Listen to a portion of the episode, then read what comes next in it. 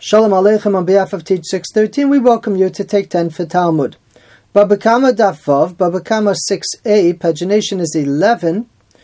Our Gemara is making reference to the second part of the Mishnah with which the Masechta began. And that part of the Mishnah commented on the overall structure of Nezikin. The Mishnah began there are four primary types of nezek. The ox, meaning an animal that's going, a pit that's stable in its location, and fire, which is not alive but nevertheless goes. And we discussed regarding mave whether we're understanding it as shane, which is the eating or benefit form of damage, or we introduce the concept, according to one opinion, that that's the person who does damage. At the end of that Mishnah, after explaining the different reasons that it would be more understandable or less understandable for each one of these things to be obligated to pay, the Mishnah says, Hatzara Shava Shabohen, the one thing that they all have in common, is Shedarkan Lahazik. These are normal damages. Ushemirasan Alecha, and guarding them is your responsibility. Uchashehizik, and when it does do damage, Chav Hamazik L'Shamalem Tashlume Nezek Haaretz, the person responsible for doing the damage will have to pay with the best land. Now we'll discuss best land in a later session, but our basic question over here is what was this summation of the Mishnah coming to inform us, coming to include? And the Gemara brings two types of bor, two examples of pits that still need to be included, one in the name of Abaye and one in the name of Rava. The Gemara starting from the end of the first line, Hatzara Shava Shabohen, tells us, La'asuye Mai. What does this summation come to include? Amar Abaye Abaye said, La'asuye Avno Sakino Masa'o. A person left his stone, knife, or load Shehenichan he left it on the roof of his building. Mitsuya v'Yiziku, and they fell and did damage as a result of his carelessness. If you'll skip down about four lines, the Gemara maintains that the case that we're looking to include that would not have been understood otherwise is Basar Denaichi.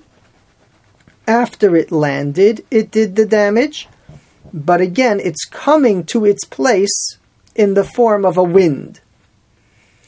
Ida Afgarinu, and we're dealing with a case that he made it Hefker, Ben Lerav, Ben Lishmuel, Hainu Bor, and essentially, according to everyone, once it's Hefker, it's going to be once it's ownerless, once he relinquishes his rights to it, it's considered bor. In other words, there is an opinion that says if you retain your rights in this obstacle, then it's going to be considered mamon hamazik, your ownership item that's doing damage. But we're going to keep it simple. Afgarinu, he relinquished his rights. Skipping another four lines, velodamu lebor and it's different than the regular case of bor that was already listed in the Mishnah, and this is why we needed this summation.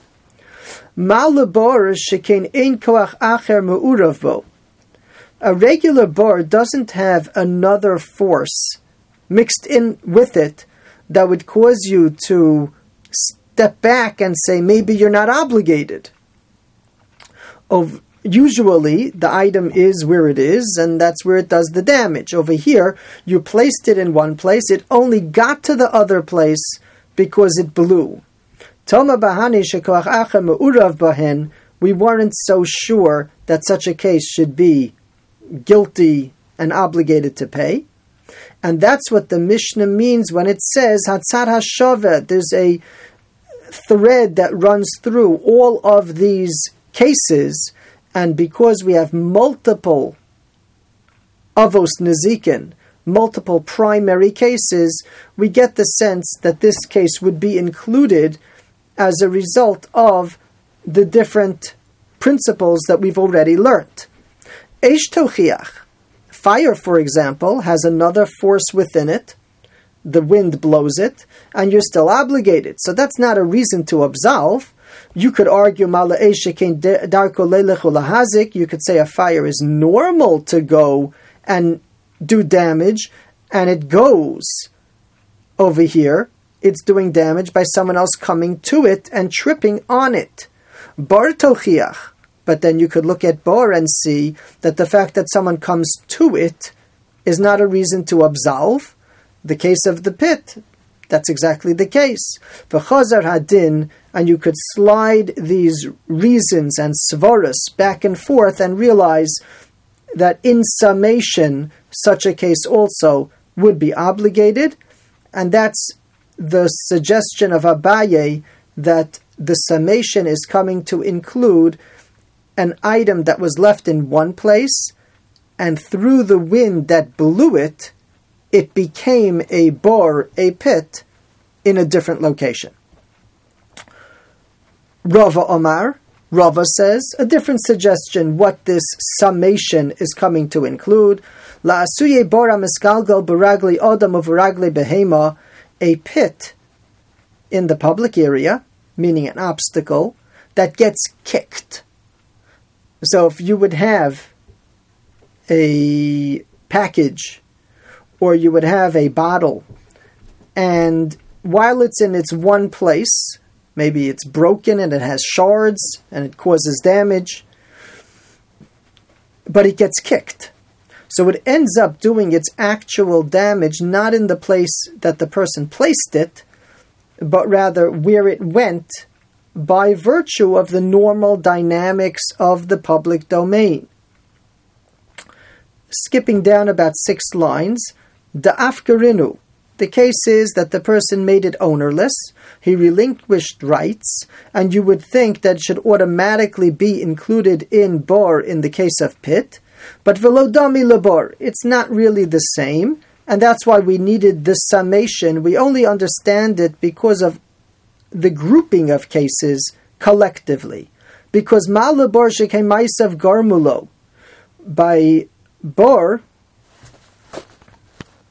the placement of the obstacle is normally what causes the damage. Toma Bahani, but in this case, She'ein Maisav Garmulo, his act alone did not cause the damage, it was that it then got kicked and moved very comparable to the Ruach Mitsuya idea, but it gets kicked in the public area. So maybe you'd be patur, absolved. Shor yochiach. So then we look at shor, the person's animal that goes and does damage. Malu shor It goes, it's normal to go, but it does the damage as opposed to someone tripping on it. Bor Tochiach, the pit case, will verify for us that it makes no difference whether we went and did the damage or someone came and got damaged on it. V'chazaradin, and the logic perpetually swings, lo roizeh they're not equal, and therefore the tzara shabahen, in summation, you see that a person who does damage is obligated, and all of these nuances and reasons are not reasons to absolve. So again, the views of Abaye and Rava are that this end part of the Mishnah is coming to include two unique cases of bor. Abaye says you left it in one place, it blew and landed in a different place where it did damage. Rava said, you put it in the public area, but it ended up doing damage after it got kicked in a different location, and the person in both of these cases will still be liable. Yeshakoach, thank you for joining.